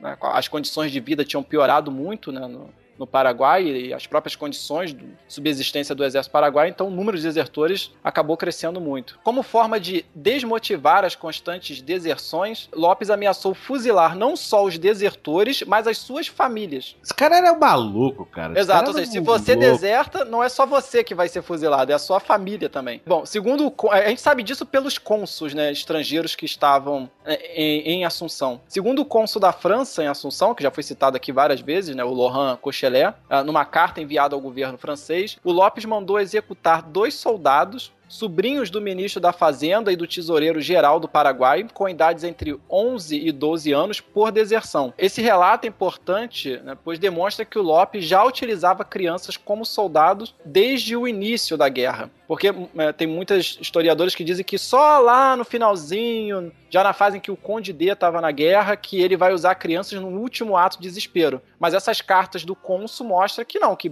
né, aqui o Duque de Caxias nem entrou na guerra e ele já usava crianças. Bom, após a execução, eh, as mães e as irmãs de- desses dois meninos desertores tiveram seus bens confiscados e foram enviadas para campos de trabalho forçado no interior do Paraguai. Mais uma vez, com a diminuição da população civil, era necessário que aqueles que ainda não estavam diretamente no combate produzissem mais e mais comida, né? E fizessem todo o trabalho para manter o país funcionando. Bom, enquanto isso, no, no Rio de Janeiro, as intrigas e as discórdias entre os partidos liberal e conservador impediam a unificação do comando militar. Os liberais, né, que inicialmente tinham defendido a invasão do Uruguai e a guerra com o Paraguai, pressionados né, pelos estancieiros sulistas, né, que, como comentado anteriormente, tinham muitas terras no Uruguai, agora desejavam que se firmasse um acordo de paz, pressionados novamente pelos estancieiros sulistas, que já haviam obtido o que desejavam do presidente Flores e viam a guerra como prejudicial aos seus interesses. Né?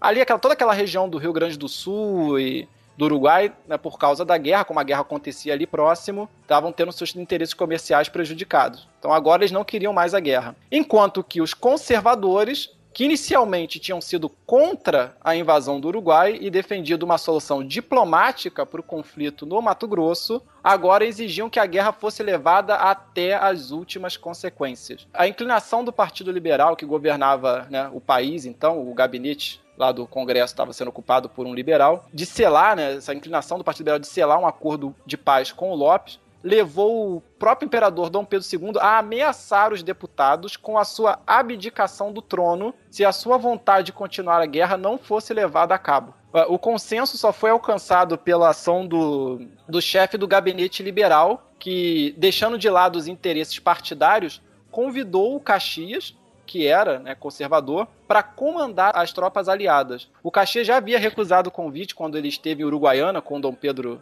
II, alguns meses atrás, mas agora, dada a acirrada tensão interna e esse desastre em Curupaiti, ele se viu meio que obrigado a aceitar o convite. Imagino que ele viu que, a, além do, da guerra em si, havia um, um, problema político muito forte no país, o imperador ameaçando renunciar ao cargo, dois partidos do país, um jogando a culpa para cima do outro. Isso poderia talvez até motivar que certas províncias brasileiras entrassem agora é, em conflito também. Então ele decidiu aceitar o convite, ou seja, era um liberal convidando um conservador para assumir o comando da guerra, e isso, né, de certa forma, unia a nação. Além disso, né, o chefe do gabinete liberal, como demonstração de boa vontade com os conservadores, demitiu o presidente do Rio Grande do Sul, o Pereira da Cunha, que era liberal e adversário de Caxias, e além disso ele colocou um conservador, o João Lustosa da Cunha, o Marquês de Paranaguá, no Ministério da Guerra, afastando o então ministro da Guerra, o liberal Silva Ferraz. Em outras palavras, né, os liberais estavam dando carta branca para o Caxias resolver a guerra. Exatamente. Então, agora a gente vai falar um pouquinho a respeito da estagnação que houve nesse período.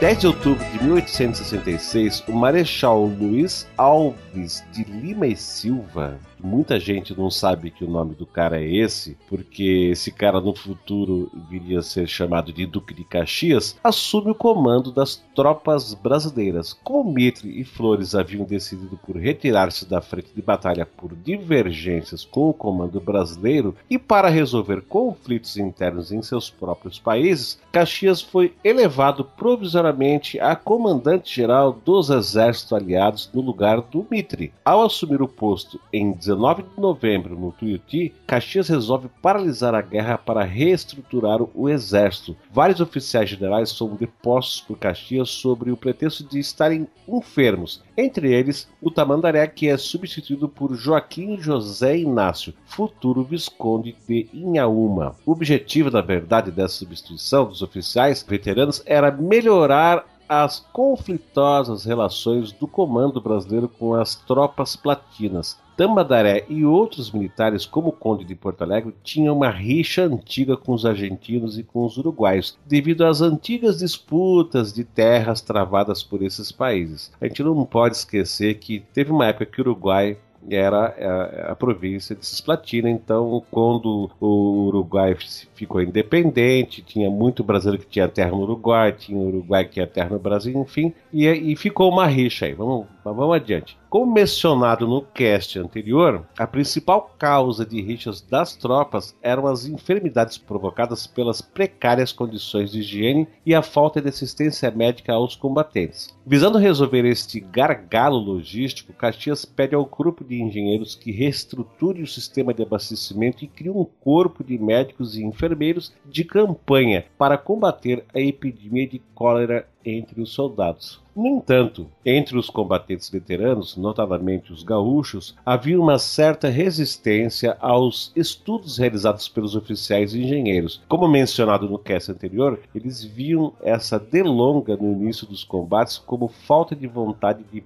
pelear, quer dizer, de combater. Acostumado às constantes, porém rápidas guerras da região do Rio Prata, os gaúchos, representados na figura do general Osório, se consideravam os líderes da ofensiva, mas não estavam preparados para organizar uma campanha de longa duração. Apesar da impaciência geral com tantos preparativos, Caxias seguiu por quase dois meses recompondo a moral das tropas, treinando os recém-chegados, reunindo fundos para pagar os soldos atrasados, comprando vestuários, medicamentos e ambulâncias, além de promover obras de saneamento nos acampamentos. A água potável, por exemplo, era um grande problema, pois precisava ser transportada por longas distâncias, já que na frente de batalha as únicas fontes de água eram os buracos cavados no areal dos charcos, cuja água era amarelada e contaminada pelo cólera. Fora isso, foi preciso repor toda a cavalaria, pois Osório, que havia economizado na ração dos animais deixando que os mesmos comessem a vegetação imprópria dos charcos locais, acabara por provocar grande mortandade entre os cavalos. A partir de então, os cavalos só comiam milho e alfafa. Mesmo com todas as melhorias introduzidas por Caxias, os exércitos aliados continuavam desfalcados. Era preciso encontrar novos combatentes e nenhum dos países aliados ao Império, Argentina e Uruguai, podiam dispor de mais combatentes, visto que enfrentavam insurgências em seus próprios territórios. De fato, Mitre chegou a pedir ao Império do Brasil que enviasse tropas à Argentina para conter as revoltas que ali começavam a se iniciar. Para atender à demanda de novos soldados, o governo imperial se viu então obrigado a liberar todos os escravos que se voluntariassem como soldado para a guerra, oferecendo como estímulo gordas indenizações aos seus proprietários. Um fato importante da organização promovida por Caxias nesse período foi que ela ampliou muito a autonomia do exército brasileiro, dando-lhe identidade própria, desassociando da monarquia para associá-lo com a nação. Caxias estimulava entre os praças e oficiais a ideia de que eles combatiam pela pátria e não pela monarquia, o que causou alguns desconfortos na corte do Rio de Janeiro. Os escravos enviados pelo Império como soldados, antes de serem alívio, causaram grande desconforto a Caxias, que via como degradante o uso de combatentes sem qualquer noção de patriotismo. O desconforto de Caxias aumentou ainda mais quando os jornais paraguaios começaram a publicar sátiras onde o retratavam como um comandante de um exército de macacos. O próprio imperador Dom Pedro II foi retratado como um rei macaco em um jornal em Assunção. Segundo alguns historiadores, esses ataques pessoais de Lopes à família real teriam sido uma das principais motivações de Dom Pedro II para insistir na captura de Lopes a todo custo, mesmo após a tomada de Assunção e completa destruição do Paraguai. No total, entre escravos e civis engajados, Caxias recebeu cerca de 15 mil homens vindos do Rio de Janeiro. Enquanto Caxias remontava a cavalaria adquirindo cavalos com estancieiros locais a preços exorbitantes, Osório tentava recrutar novos cavalarianos no Rio Grande do Sul. Entretanto, Osório enfrentou grande dificuldade de recrutamento, visto que seus conterrâneos estavam descontentes com Caxias por ter colocado seu tio como chefe da Guarda Nacional Rio-Grandense. O impasse só terminou quando um novo comandante foi indicado pelo imperador. Ao Osório conseguiu outros 5 mil cavalarianos. Entre outubro de 1866 e julho de 1867, nenhuma ação ofensiva significativa foi tomada quer pelo lado aliado, quer pelo lado do Paraguai. Nesse período, a única novidade foi que o amontoado de corpos que haviam sido jogados nos rios durante as primeiras e fracassadas invasões do Paraguai haviam causado uma epidemia do cólera por toda a região que atingiu inclusive Buenos Aires. Para ter uma ideia, mesmo estando fora de combate, o exército brasileiro sofreu mais de duas mil baixas nesse período em decorrência do cólera. Do lado paraguaio, o cólera se espalhou de tal modo que até o próprio Solano Lopes foi contaminado, o que levou a acusar seus médicos de tentar assassiná-lo.